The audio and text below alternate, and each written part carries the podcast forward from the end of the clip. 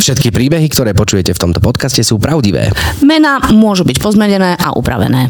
Super hrdinka. Ak dovolíte, začnem z hurta. Som doktor Špenát. Áno, viem, asi to nie je veľmi hrdinské meno pre zdravotného klauna, ktorý chodí rozveseľovať deti do nemocníc. Možno lepšie by znelo doktor Pečené kura. Alebo doktor čokoládová torta. Ale keď ja tak milujem špenát, odporúčam ho každému, naozaj. Ak žijete v meste a máte pocit, že je okolo vás málo zelene, len si dajte plný tanier voňavého špenátu a hneď vám bude veselšie. Deti v nemocniciach by vám vedeli hovoriť. Jedno stretnutie s doktorom špenátom a už im svieti úsmev od ucha k uchu. Ako minule. Bol som klaunovať v nemocnici v Komárne. Ešte sme ani poriadne nezačali našu klaunskú vizitu, keď sme už počuli z vyšetrovne veľký plač. Vošli sme dnu zistiť, či môžeme pomôcť. Na lôžku ležalo asi 9-ročné dievča, vystrašene kričalo a rukami mávalo na obranu. Otecko sa ho usiloval všemožne upokojovať, pokiaľ sa mu sestričky neúspešne pokúšali zaviesť infúziu. Podišiel som až k dievčatku a začal som fúkať bubliny z bublifuku. Toto sú magické bubliny. Kto ich zje, dostane super odvahu a super silu, zahlásil som. Praskol som bublinu, ktorá sa ku mne nebojácne priblížila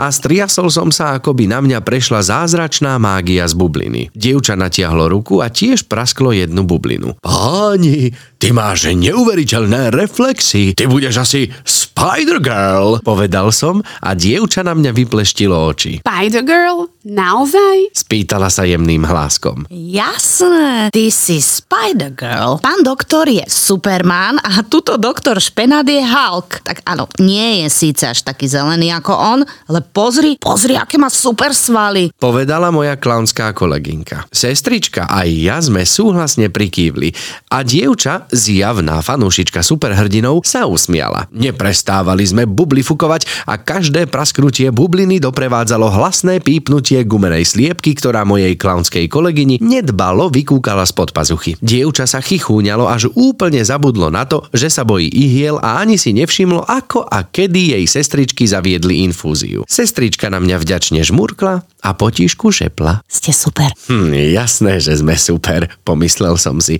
Veď máme super smiechuplné poslanie, ale najväčšou superhrdinkou pre mňa aj tak ostalo to dievčatko. A ďalšie deti, ktoré denne výdam v nemocniciach bojovať s chorobou i nepríjemnými vyšetreniami. A aj napriek tomu sa dokážu s nami smiať. Dobrý deň! Ahojte. Teraz som tak strašne zakričal. Hej, ako by si bol klaun. Ešte som ostal v tej emocii toho príbehu. Dúfam, že ste nehavarovali pod uši, hej? Keď nás počúvate. Ahojte, milí poslucháči. Čaute. Sme radi, že ste si nás zapli dnes opäť s pekným, naozaj dnes veľmi pekným hosťom, hostkou. A- Uvidíte potom, keď budete pozerať naše videjka, že ako pekne vyzerá. Lebo sa pekne nalíčila. Ale bez líčenia by bola pekná. Ale k tomu sa ešte samozrejme dostaneme. Zuzka Mračková, vitaj. Ahojte. Čau. Ďakujem. Uh, ostalo ticho? Á, začni, no tak začni. ty. Začnem. Dobre, Zuzi, začnem. My sa poznáme strašne dlho. V Zuzi, my sa nepoznáme. Ale už sa poznáme. Už sa poznáte pol hodinu. My sa poznáme od základnej školy vlastne. My sme boli spolužiaci na základnej škole, čo je teda hodne dávno, však nemusíme hovoriť konkrétne roky, ale je to dosť. Dosť vody v rieke pretieklo. Mm-hmm. Trošku vajatavý úvod, ale... A ja som práve chcela Zuzke povedať, že ak mlado vyzerá, naozaj v Počkaj, porovnaní ako- s tebou, v porovnaní s tebou, Kupko, ja som vôbec netypovala, že je tvoj ročník. Mm-hmm. Dokonca A ja som ty si o pol roka staršia, staršia odo mňa. No, vidíš? krásne. Tak toto je. No, vidíš, ja som strhaný neviem čím, lebo však vlastne aj ty máš dve deti tiež ako ja, takže v podstate máme toho veľa spoločného. Ale my sme si ťa zavolali, Zuzka, pretože ty si na Instagrame veľmi činná, máš dosť veľa sledovateľov, alebo vnímaš to tak, že máš dosť veľa sledovateľov? Ja to vnímam tak, že mám málo. že koľ- chcela by si koľko mať máš viac? Ale ja som, ja nikdy nie som s ničím spokojná. To je, tak, to je taký môj celoživotný problém. 16 tisíc. Tuším. Áno, Ok. 16 tisíc niečo. Tak ale, ale ty sa zameriavaš v podstate na tých sociálnych sieťach asi na nejakú konkrétnu tému, o tej si povieme. Myslím si, že vzhľadom k tej téme je to dobré číslo, ktoré A ja máš. som veľmi spokojná. Vieš, nie si celebrita, ktorá tam dáva módne doplnky a... Hej, mám také iné publikum trošku. Podstate si človek z ľudu. Áno, našlo si to svojich sledovateľov a mám ich, myslím si, že teda aspoň ja si to myslím, že ich mám kvalitných. Takže To je tom- možno aj v tomto dôležitejšie. ohľade som spokojná. Presne tak. Možno by sme si mohli povedať teda, že na akú tému hlavne sa dnes budeme rozprávať. Dnes to bude možno trošičku taká vážnejšia téma, ale pokúsime sa dostať potom aj k takej trošku odľahčenej, krásou spojenou téme. No áno, pretože veľa ľudí má skrátka pocit, že tieto témy sú tabu a že by sa o nich nemalo rozprávať, ale naopak my sme toho názoru, že by sa o nich malo rozprávať a ty, Zuzka, si spojená vlastne, aby sme to zastrešili s poruchami príjmu potravy. Áno. Teda si spojená. A tam, Aj s tam, poruchami. Aj s čím ešte? Aj s úzkosťou, depresiou, popôrodnou depresiou a stačí. Stačí, jasné. A stačí. Je to vlastne téma, ktorá je, teda ako si Katka aj ty povedala, možno trošku serióznejšia, ale ty si s tým nejakým spôsobom vysporiadaný človek, ktorý je ochotný o tom rozprávať minimálne. Naša spoločná, teda taký reunion by som to nazval, začal keď teda moja manželka trpela tiež poporodnou depresiou a tam sme sa my na seba nejako tak e, Presne tam, bližšie hej. nakontaktovali. Hej, ja si to presne pamätám. To bol taký môj prvý príspevok, ktorý som ja dala na Instagram a tým sa začalo to moje Instagramovanie by som povedala. Bola som druhýkrát tehotná a ľudia sa ma začali vypytovať, či kojím, či som kojila, či budem kojiť a mňa to strašne rozčulovalo, lebo som kojiť nemohla. A nebola som s tým úplne OK. Mala som z toho také akože ťažšie stavy, by som povedala a chcela som to vykričať do sveta, že jednoducho niektoré ženy kojiť nemôžu, niektoré nechcú a je to v pohode. A tým sa to vlastne celé začalo a do toho si mi ty napísal, že vlastne aj vy ste mali podobný problém a ako sa to skončilo a, a tak ďalej a tak ďalej. Takže hej, takže ty si bol aj pri tých mojich začiatkoch Instagramovania. Začiatkoch školských aj Instagramových. Áno, hej, hej. Áno, lebo to sú také nepríjemné otázky. Aj ja som sa na to spätne tiež tak pozeral, že otázka toho kojenia, že príde človek k žene, ktorá má dieťa v kočíku, alebo teda kamarát známy, akokoľvek to je. A jedna z prvých otázok, Katka, oprav ma, ak sa mýlim, aj ty Zuzka teda. Kojíte? No, Áno. ahoj, ako sa máte? Zdraví ste, kojíte? To je vlastne prvá, možno druhá otázka hneď. Mm-hmm. A z vlastnej skúsenosti viem, že keď ja som teda odpovedal za manželku, teda za Juliu, či už keď bola v nemocnici, alebo už teda neskôr, teda naša odpoveď tiež bola nie, tak ostalo také jemné zarazenie, taká sekunda alebo pol sekunda ticha a potom v 95% bola odpoveď, a veď nevadí. Mm-hmm. A to je vlastne u tej, podľa mňa, akože hormónami zmietanej ženy, krehkej, ktorá práve teda porodila a možno má nejaký problém a nikto nevie, prečo tá žena kojí alebo nekojí. Jej dáva touto odpoveďou vlastne na vedomie, že a čo mi má vadiť na tom, že nekojím. Hej, alebo že neurobila dosť preto, Áno. že nekojí. Akože aj z tvojej strany bolo obviňovanie, že vlastne prečo? Ja som sa hneď ako keby, to bolo jedno, kto sa ma to opýtal, či už to bol niekto z rodiny alebo nejaká pani v obchode, ktorá presne videla, že mám malé babetko v kočiku, tak prišla tá otázka a ja som hneď mala potrebu sa ospravedlňovať prečo. Chcela som hneď vysvetľovať, že ja som urobila absolútne všetko preto, aby som kojila, ale proste to nejde, nepodarilo sa to a nemala som to v sebe vôbec vysporiadané. Myslím si, že keď už som to druhýkrát e, mala vysporiadané, tak som klamala. Povedala som, že áno, kojím, alebo mm-hmm. to už bolo jedno. Ale ten prvýkrát som mala potrebu sa ospravedlňovať za to a vysvetľovať tým ľuďom, prečo sa to nepodarilo. Aby ťa nesúdili, hej? Hej, aby skôr mali taký akoby súcit, alebo čo. Všetky tie veci, ktoré ťa nejakým spôsobom sprevádzajú, čo sa týka toho duševného zdravia, si naznačila a je veľmi sympatické, že o nich nahlas rozprávaš. Čo ťa v podstate ako keby viedlo k tomu začať o tom hovoriť nahlas? Ja keď som dala ten prvý príspevok, na ktorý si sa mi aj ty ozval vtedy, tak ja som bola strašne prekvapená, že sa mi začali ozývať, to boli naozaj že stovky žien, ktoré mi napísali, že konečne niekto niečo povedal a začali sa stotožňovať s tým môjim príbehom a začali mi písať, že oni si mysleli, že sú tiež jediné na svete, lebo ja som si myslela, že som jediná, ktorá nemôže kojiť. Každá moja kamoška kojila, každý z rodiny kojil a bola som v podstate prvá, ktorej sa toto stalo v úvodzovkách, že som kojiť nemohla a ľudia sa s tým začali stotožňovať a písali mi také ďakovné správy, že sú rady tie ženy, že nie sú samé v tom. Potom som mala takú dlhšiu pauzu, kedy som nehovorila o ďalších problémoch, ktorými som si ja prešla, ale potom to nejako tak e, vyplynulo z toho, že som začala písať aj o tých ďalších. Ako si teda potom riešila tú poporodnú depresiu? Vyhľadala si odbornú pomoc? Lebo veľa matiek, aj s ktorými som sa ja rozprával v rámci toho, lebo tiež sa snažím nejakým spôsobom šíriť tú osvetu o tom, mi hovorilo, že keď som vlastne opisoval aj teda stavy mojej ženy, tak hovorili také, že ježiš, to ja som mala takisto, no mne to tak potom nejako prešlo. Možno, že by bolo dobre povedať, že čo sú tie príznaky lebo ja napríklad ako úplne by som asi nevedela identifikovať ženu s poporodnou depresiou. Ja keď som teda nemohla kojiť toho prvého syna, tak ja som si to najprv nespájala s tým, že by to mohlo byť e, poporodná depresia, lebo teda už to bola dlhšia doba, odkedy som mala nejaké zdravotné problémy, čo sa tohto týka. Depresia, úzkosti a porucha príjmu potravy. Vtedy som bola ako keby taká stabilizovaná, dalo by sa povedať, keď som otehotnila a porodila. Takže ja som si to nespájala počítala s tým, že by to mohlo byť niečo takéto, ale trvalo to už potom naozaj, že dlho, 4 mesiace som sa takto trápila a mne pomohlo, keď som si nejako uvedomila, že, že musím s tým proste skončiť. Ja som videla toho Majka, ako on vyzeral. Majko je Majko manžel, je ten, Majko je ten prvý syn. Uh-huh. A ja som sa ho snažila kojiť, kojiť, kojiť a on stále iba chudol a chudol. A ja keď ho teraz vidím na tej fotke, tak on vyzeral jak z koncentráku. A teda trvalo mi dosť dlho, kým som mu dala to umelé mlieko. Doktorka mi povedala, že ak mu ho nedám, tak e, skončí na infúzkach. To som mu aj tak to umelé mlieko dať nechcela, lebo som bola úplne v hlave prepnutá, že musím, lebo on ma bude nenávidieť, keď ho kojiť nebudem. Akože boli to také rôzne stavy, doma sme sa potom aj hádali, každý sa mi snažil nejako vysvetľovať, že musím, musím mu už dať to umelé mlieko, že mám sa vykašľať na to kojenie, ale stále mi to proste nedochádzalo. A trvalo mi dlho, kým som k tomu nejako dospela sama, ale nevyhľadala som pomoc. Mm-hmm. Nevyhľadala som pomoc, lebo som fakt vtedy nevedela, že to je ono. Že toto je poporodná depresia? Hej, ja som to fakt nevedela, až potom časom mi to nejako došlo, že, že to boli fakt akože otrasné stavy.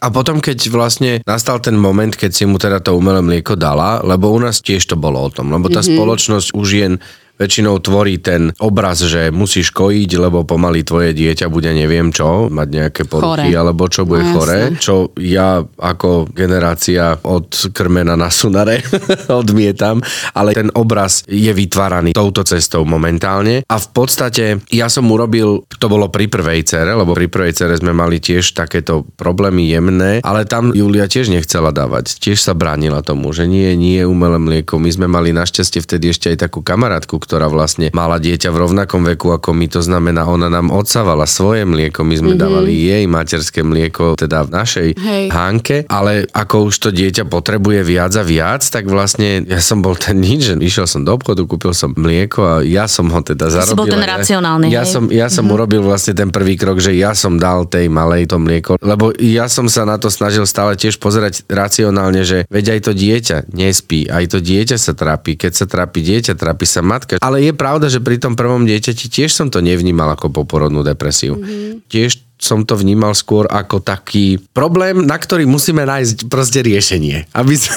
aby sme boli všetci spokojní, lebo vlastne je to obdobie, kde to môže veľmi škrípať v týchto časoch a nie je to jednoduché obdobie, ani hlavne teda pre tú ženu, ktorá sa dostáva naspäť dokopy vlastne po tom pôrode a po celej tej hormonálnej premene, takže je to náročné, no, tak preto som ja vtedy bol ten, ktorý išiel do toho obchodu, kúpil to mlieko, dal to mlieko tomu dieťaťu a vlastne od vtedy, ako keby sa začalo aj to dieťa správať, nemám veľmi rád to slovo, ale nazvem to tabulkovo. Že vlastne mm-hmm. zrazu spala, Jasné. zrazu spala dlhšie, a bolo to vlastne všetko odkontrolovateľné a ono je to vlastne aj tým, čo si vlastne prešla Julia pri druhom dieťati, som si potom spätne uvedomil, že zrazu tam nastal ten systém, ktorý je veľmi dôležitý, ten mm-hmm. poriadok, taký ten řád pri psychickom zdraví a pri mm-hmm. vlastne psychických chorobách je, je vlastne dôležitý ten poriadok a systém, ktorý tam vtedy nastal pri tej Hanke takmer okamžite a preto sa to asi možno aj tak rýchlejšie dalo dokopy. Ty si to mala ako, Zuzi? My keď sme sa teda rozhodli, že ideme dať to umelé mlieko, to mal Majko presne dva týždne, dovtedy on vlastne nejedol, odkedy sa narodil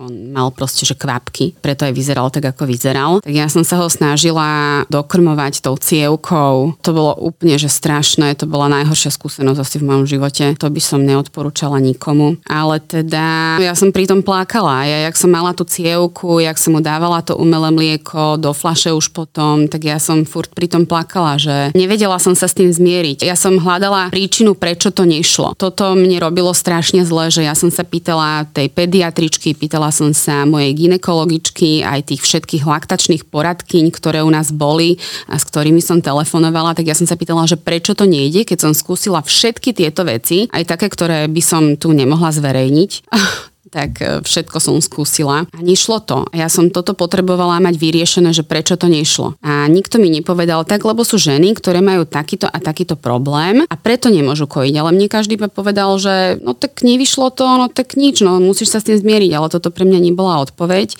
Takže ja až potom, keď som našla tú príčinu, prečo som nemohla kojiť, tak vtedy som bola akože dobre, tak už tomu chápem, prečo to nešlo a mám to na papieri a ja som urobila všetko preto a nebola to moja chyba. Že ja som sa strašne obviňovala za to, ja si myslím, že to bolo spôsobené aj s tou poruchou príjmov potravy, lebo tam sa človek vlastne nenávidí a ja som sa znovu začala nenávidieť a začala som obviňovať svoje telo, že aké je neschopné a celý život som ho teda obviňovala za to, že je tučné a teraz som bola neschopná zase iným spôsobom. Tie poruchy potravy si mala už aj pred pôrodom alebo oni začali, ja začali som, neskôr? Ja som mala poruchy príjmu potravy od detstva. Akože, keď to poviem tak, že ja som sa prvýkrát vyvracala, keď som bola v 8. triede na základnej škole, ktorý sa to tak akože začalo, ale ono to začalo už o mnoho skôr, možno keď som mala 7-8 rokov. Mm-hmm. Takže ja som bola naozaj malá. Ale toto bolo akože v tej osmej triede, lebo však my sme o tom nikto mm-hmm. netušili, to bolo akože prvýkrát vedome. Že si Mm, vedela, Normálne že... som išla, že idem si dať prsty do krku a idem sa vyvracať. V podstate potom sa to tak ako keby nabalovalo a ťahlo asi nejaké dlhšie obdobie, že? Mhm, potom, ja neviem, koľko som mala rokov, možno do 25 Ty si študovala v zahraničí, potom... V prvom ročníku na Gimply sme odišli s rodičmi do Škótska. Tam som bola dva roky, moji rodičia tam ešte potom ostali a ja som sa v 17 vrátila. A odtedy som žila sama. Uh-huh. A tam vlastne sa tie tvoje problémy nejakým spôsobom začali prehlbovať. Videlo alebo vnímalo to okolie? Nie, ja som to vedela veľmi dobre skrývať. Mama vedela, že som sa niekedy vyvracala, ale som jej potom teda akože slúbila, že to už robiť nebudem, takže som sa snažila to ešte lepšie skrývať. Ja som sa ťa pýtal, že či si mala teda bulimiu, anorexiu, ty si mi povedala, že oboje. Áno. Ako to fungovalo, Ja kombinácia? som, ja som mala bulimiu, dajme tomu teda, že od tých 12-13 rokov, v myšlienkach teda ešte o mnoho skôr a potom, keď trvalo to veľmi dlhé obdobie, až kým som neprišla na vysokú školu a v treťom ročníku na výške sa to celé akože úplne, že zlomilo a vrácala som stále, stále, stále. Vtedy to bolo naozaj, že zlé. A tak som si povedala, že musím s tým skončiť, že ja naozaj proste chcem skončiť. Dovtedy som nevyhľadala žiadnu odbornú pomoc. Mm-hmm. A vedela si, že ju potrebuješ? Vtedy už som si myslela, že ju potrebujem. Hej. Na tej výške. Na tej výške, Mhm. mm-hmm. hej, dovtedy nie. A potom už keď som bola štvrtačka na výške, tak som si teda povedala, že dobre, idem s tým skončiť a prestala som jesť úplne. A vtedy som vlastne padla do Aha, takže ty si z, bu- z bulimie prešla do anorexie. Áno, väčšinou to býva opačne. Uh-huh. Vo väčšine prípadov. Kedy nastal ten zlom, že si naozaj tú odbornú pomoc vyhľadala? Keď som mala anorexiu vo štvrtom ročníku na výške a som strašne schudla, vtedy som mala aj také akože iné problémy. Stále som odpadávala, vypadávali mi vlasy, mávala som také triažky šeliaké, hypoglykemické triažky som mávala, čo je taká veľmi nebezpečná komplikácia pri týchto poruchách príjmu potravy. Takže vtedy mi kamaráti vyhľadali odbornú pomoc, normálne akože pani doktorku, psychiatričku, ktorá sa špecializuje na poruchy príjmu potravy. Tam som išla, tuto do štátnej nemocnice, ale nemala som s ňou veľmi dobrú skúsenosť, lebo to bola taká nejaká asi vyhoretá pani doktorka, ktorá videla, že nemám 20 kg, tak sa na mňa tak pozrela, že no, ona tu má iné prípady, to ona akože dala mi nejaké antidepresíva, ktoré som ja jej povedala, že ja toto brať nebudem, že ja som hľadala nejakú inú pomoc, trošku možno aby sme sa porozprávali, alebo ja neviem proste niečo iné. Uh-huh. a bola som tam párkrát a potom som tam už nešla. A potom som mala blog dlhšiu dobu, kedy som nechcela už vyhľadať ďalšiu pomoc a potom mi ju vyhľadal až vlastne môj terajší muž. Ale tie problémy stále vlastne pretrvávali. Hej, stále, Že stále tam boli, že ja som buď nejedla, alebo som vracala. Mhm. Takže tak.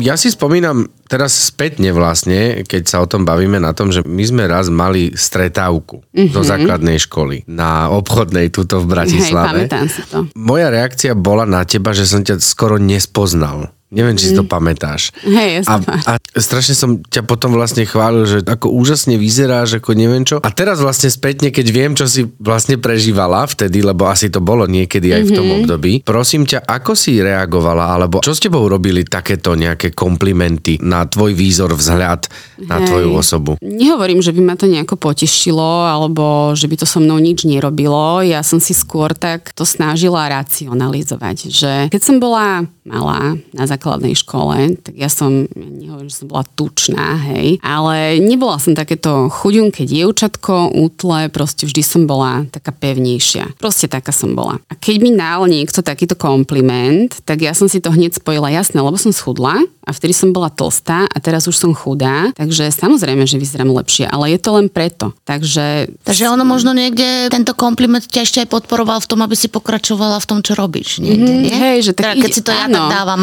hej, hej, dokopy. hej, ja som si hneď spojila, že dobre, tak idem ďalej, budem Mhm. stále pokračovať v tomto, čo robím, lebo to funguje, že buď nejem, alebo vraciam, alebo ja proste neviem. Mňa to tak akože povzbudzovalo k tomu, že áno, toto je tá správna cesta, ktorou ja mám asi ísť. Čo sa muselo stať, aby si ten svoj životný štýl a ten postoj a to nastavenie v hlave zmenila? Ja si fakt nepamätám presne nejaký moment. Nemala som žiaden aha moment, že dobre, tak toto už nie, alebo u mňa to bolo veľmi také postupné. Takisto ako sa to postupne vygradovalo do toho najhoršieho, tak to bolo veľmi postupné aj na ceste späť. Ja som teda spoznala môjho muža, s ktorým sme si proste rozumeli, rozprávali sme sa, on mi varil, jedli sme spolu, nejako sme spolu trávili veľmi veľa času, mohla som pri ňom oddychovať, ja si len pamätám, že som pri ňom, no že celý víkend ja som prespala, lebo tým, že tá anorexia a bulimia je strašne fyzicky Vyčerpávajúca. Vyčerpávajúca hej, že ja som normálne dokázala celú noc jesť a vrácať. Mm-hmm. Že celú noc a potom som ráno išla do práce, do školy a takže takto som ja fungovala roky a vyzerala som jak smrť a potom teda keď som ho spoznala, tak ja som potrebovala strašne veľa oddychovať. A našiel mi potom teda aj tú moju psychiatričku, ku ktorej som chodila, ku ktorej chodím doteraz a nejako sa to tak postupne začalo lepšiť. Nebolo to hneď, samozrejme, že aj keď my sme spolu trávili tie víkendy a on mi niečo navaril, tak keď odišiel, tak ja som to vyvracala, aj také to bolo. Ale potom sa to postupne začalo lepšiť, že potom som vracala len raz za týždeň, potom raz za mesiac a potom už vôbec. Takže bolo to veľmi také postupné.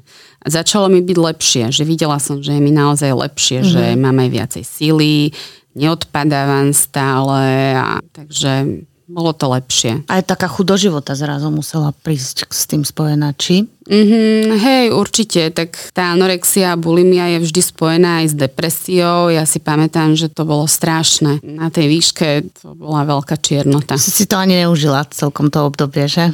Vôbec, ja na to veľmi škaredo spomínam na celú vysokú školu. To bolo najhoršie obdobie v mojom živote, fuj.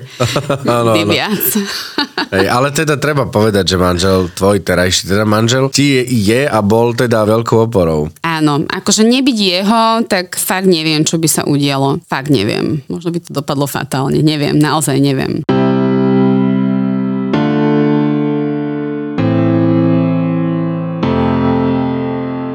Ako to vlastne potom bolo pri tvojom druhom deti, lebo ty si teda mm-hmm. dvojmatka. Áno, no pri druhom dieťati ja som bola rozhodnutá, že nebudem skúšať kojiť. Proste nechcem, lebo u mňa bol ten problém taký, že ja nemám mliečne žlazy. Normálne akože na stone mi pani doktorka povedala, že v jednom prstníku nemám žiadne a v druhom mám jednu nejakú centrálnu a že proste kojenie 0 bodov. Takže ja som bola presvedčená, že to nemá význam. Samozrejme, že ja som ho prikladala v tej nemocnici nemocnici, čo si tam išlo, nejaké akože zase kvapky. Aj doma som ho potom ešte prikladala, lebo Ríško chcel, Majko ten prvý, on veľmi na to nebol, tak by som povedala, niekomu na tom nezáležalo, ale Ríško ten bol viacej taký cecok, takže on sa tam chcel prisávať, ale ja som to potom, tuším, 6 alebo 8 týždňov som ho tam prikladala, lebo teda chcel, ale potom už som jednu noc alebo jeden deň povedala, že stačí a bolo nám lepšie. S tou skúsenosťou, ako keby si k tomu Áno, pristupovala. Hej, hej, hej, tak som nechcela. A hlavne som si to tak povedala, že mám doma ešte druhého syna, staršieho, ktorý nepotrebuje mať proste doma urevanú matku kvôli tomu, že nemám mlieko a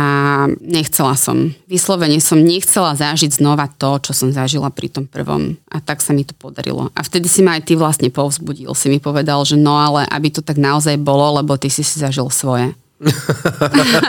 áno, áno, áno, ale tak No. no. sme tu kvôli tomu, čo som si za, zažíval ja. Ale áno, no my sme možno urobili, ak sa to dá nazvať chybou, no tak ťažko povedať, či je to chyba, či nie. Robili sme to najlepšie, ako sme vedeli. Ale že to, že vlastne Julia sa pokúšala kojiť aj ten druhýkrát. Aj keď išla do toho racionálne pred porodom s tým, že veď áno, prešli sme si s tým s Hankou, že nešlo to, je to v poriadku, keď to nepôjde, aspoň vieme, že Hanka je ešte zdravá, aj napriek tomu, že je teda na umelom mlieku, ale teda vlastne, no, nezvládli sme to, až teda Hej. napokon skončila Julia v nemocnici, ale teda to je iný príbeh. Ja si ešte pamätám ten prvý večer, keď sme prišli s Ríškom, s tým druhým z pôrodnice. Tam bol taký moment, kedy bol môj muž strašne v strese, že čo sa teraz ide diať, tak dám mu to umelé mlieko, alebo zase ideme touto cestou, lebo sa ma pýtal, že kedy mu už dám to umelé mlieko, že došli sme z pôrodnice a ešte som ho nedala, že bol v strese. Je, že áno, že dám mu ho, len proste potrebujem nabehnúť na nejaký taký náš režim, že chcela som ho najprv okúpať a potom mu dám to umelé mlieko, že ja som potrebovala nejaký režim si nastaviť, že nechcela som mu ho dať bez toho, aby som vedela, že teraz je ten správny čas a to si pamätám, že bol taký zlomový moment, to som sa tuším vtedy aj rozrevala, že som sa strašne bála, že on sa bojí, že teda zase sa niečo deje v tej mojej hlave, ale našťastie nebola to pravda, len som potrebovala teda nabehnúť na režim, že okúpať umelé mlieko, spať a pokračujeme v tomto. A teraz už mladší má koľko rokov? 8. OK. Jeden má 8 Ne, a druhý má obidvoch 5,5. škol- Ešte nie. Aha, ešte nie. Jedného máš škôlkára, ešte predškoláka. Áno. Hej, hej.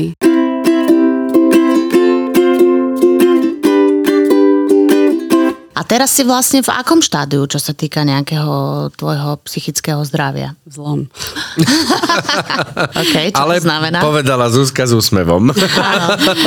Ale nie, no tak je to tak, akože dá sa povedať celkom pod kontrolou. Mám také niekedy väčšie, niekedy menšie výkyvy, ale ja som skoro pred dvomi rokmi mala také čierne obdobie, kedy to bolo spojené s vyhorením. Boli to také ťažšie stavy depresie, úzkosti som mala veľké a chcela som sa zabiť. Takže toto sa tam udialo a odtedy znovu chodím k mojej doktorke, čo sme mali pauzu tak dlhšie a vlastne vtedy som veľmi schudla kvôli tej úzkosti a depresii a znovu to vo mne vyvolalo tie myšlienky poruchy príjmu potravy, takže aj toto znova riešim a tak. Čo to znamená? Že toto ako keby je situácia, ktorá pokiaľ ju nebudeš stále nejakým spôsobom na vedomej úrovni si pripomínať alebo riešiť alebo starať sa o to, tak sa to ako keby môže vrácať a nabalovať tie stavy na seba? Dobre tomu rozumiem? Ja si myslím, že u mňa, ja neviem, či som proste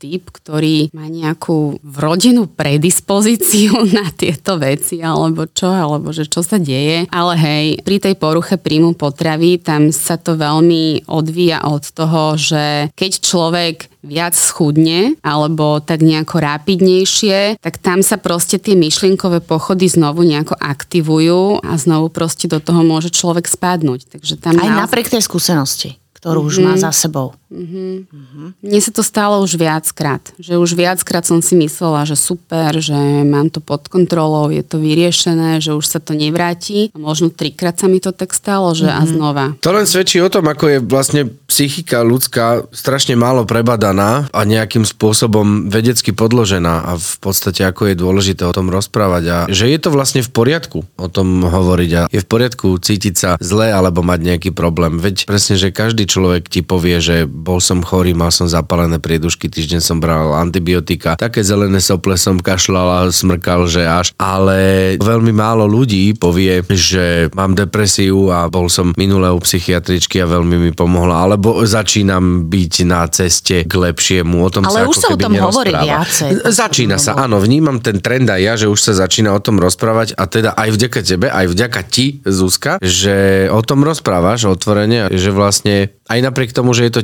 ťažká téma, že je to akto, že tým aj žiješ vlastne, mm-hmm. lebo tiež je iné, keď človek rozpráva, že toto som mal a je to za mnou. A iné je, keď vlastne ty ako človek rozprávaš o tom, čo momentálne vlastne aj prežívaš, čo je momentálne tiež súčasťou, napriek tomu, že máš kopu aktivít spojené vlastne s dvoma deťmi, o ktoré sa staráš a, a vlastne kopu iných vecí, ktoré musíš riešiť na dennej báze, tak v podstate je super, že o tom rozprávaš a šíriš vlastne tú osvetu.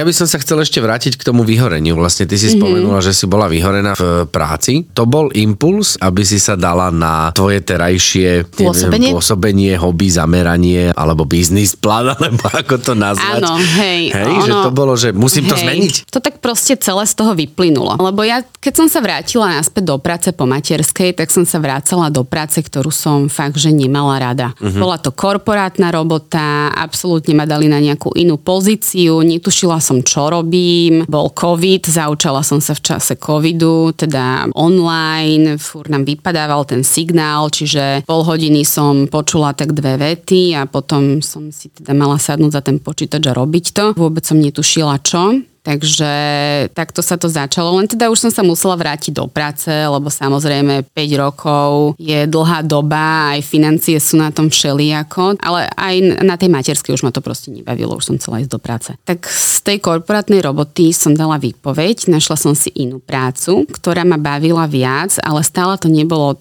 to práve. A do toho som robila teda ešte aj ďalšie dve práce, ktoré som si našla akože pomimo, lebo som chcela robiť viac. Ja neviem prečo, ale chcela som robiť viac.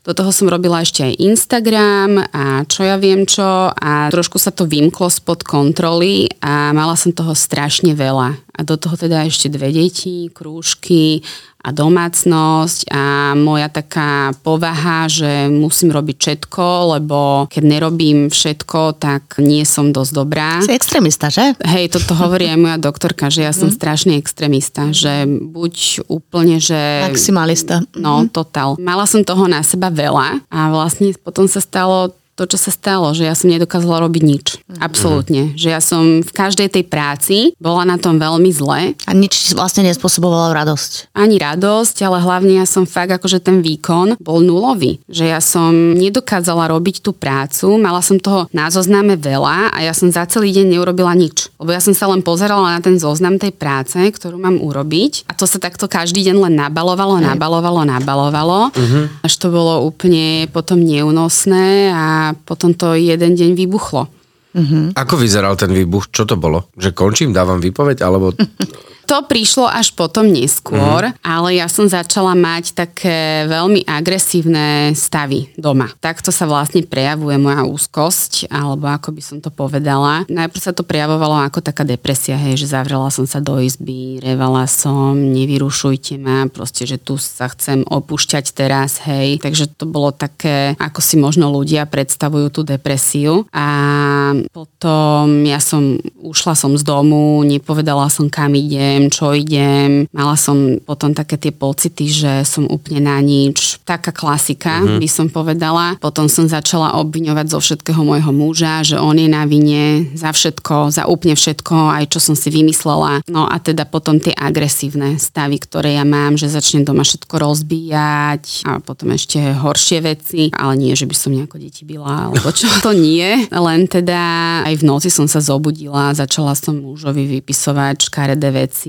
a tak, no, nebolo to veľmi pekné. Ja som potom dala výpoveď, vo všetkých mojich troch prácach a povedala som, že koniec, lebo teda ono to predchádzalo tomu, že ja som prišla k mojej doktorke, k mojej psychiatričke a tá, keď ma teda videla, ja som nevedela ani dýchať, stále som sa musela nejako nadýchnúť, aby som sa vedela nadýchnúť, neviem to poriadne opísať, ale teda ona keď videla, v akom som stave, tak mi hovorí, že no tak buď ma dá od zajtra na penku, alebo dám výpoveď, keď som ju aj tak chcela dať. No tak to bolo asi najhoršie, čo som mala kedy v živote urobiť, dať výpoveď, ale teda bola som rozhodnutá, že ju chcem dať, tak som došla za šéfkou, tam som chytila hysterický záchvat, som sa rozrevala, rozplakala, roztriasla a hovorím, že proste končím, že nejde to ďalej, že mám proste takéto stavy. Takže som dala výpoveď aj tu, aj teda v tých ďalších dvoch prácach a zostala mi iba jedna, už len ten môj Instagram a tak nejako mi to prišlo, že tak ja chcem byť výzažistka. Mm-hmm. Že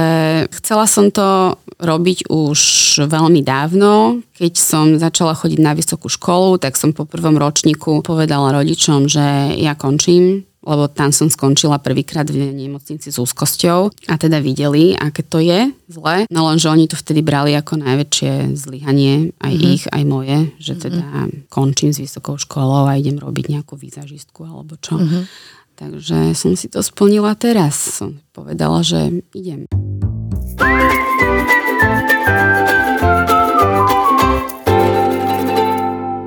A ty teda robíš kurzy líčenia? Vieš hej? čo, ja normálne líčim ženy. Teda ja som si spravila výzažistický kurz, ktorý trval dva týždne, bol to taký intenzívny a skončilo sa to teda tým nejakým oprávnením, že môžem líčiť aj druhých ľudí, nie len seba.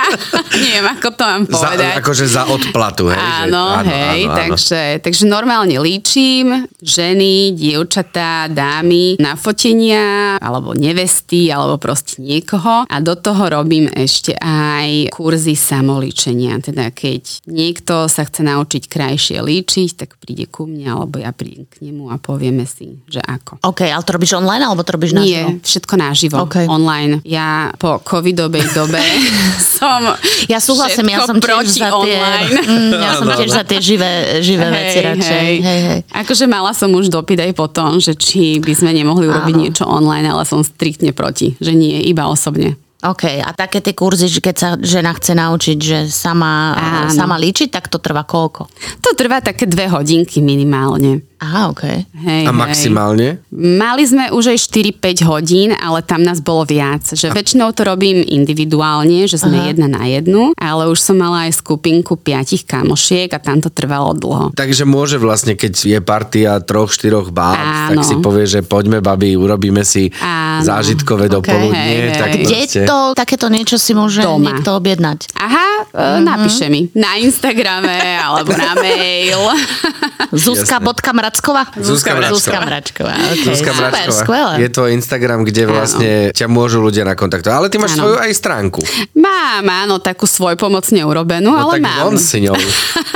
No tiež zuzkamračková.com, tuším. Proste značku stavaš na svojom mene. Áno, OK. hej, ja keď som sa rozhodovala, že aký tomu dám názov, tomu môjmu Instagramovaniu a všetkému, tak Mhm. tým, že ja som bola vtedy na materskej, tak som si myslela, že tak dám nejaký taký niečo s deťmi alebo čo a potom, že nie, že Je to o tebe. hej. Je to o mne a mám viacero sfér, ktoré riešim, tým pádom Hej. asi vybrať nejaký jeden názov, že super líčenie je asi obmedzujúce, hej? No, akože mňa, keď sa niekto opýta, že tak predstav sa, že čo si ty a kto si a čo robíš, tak ja si neviem predstaviť, lebo mňa baví strašne veľa vecí. To je super. Že ja Som na- Zuzka Mračková. Áno. Zuzka Mračková.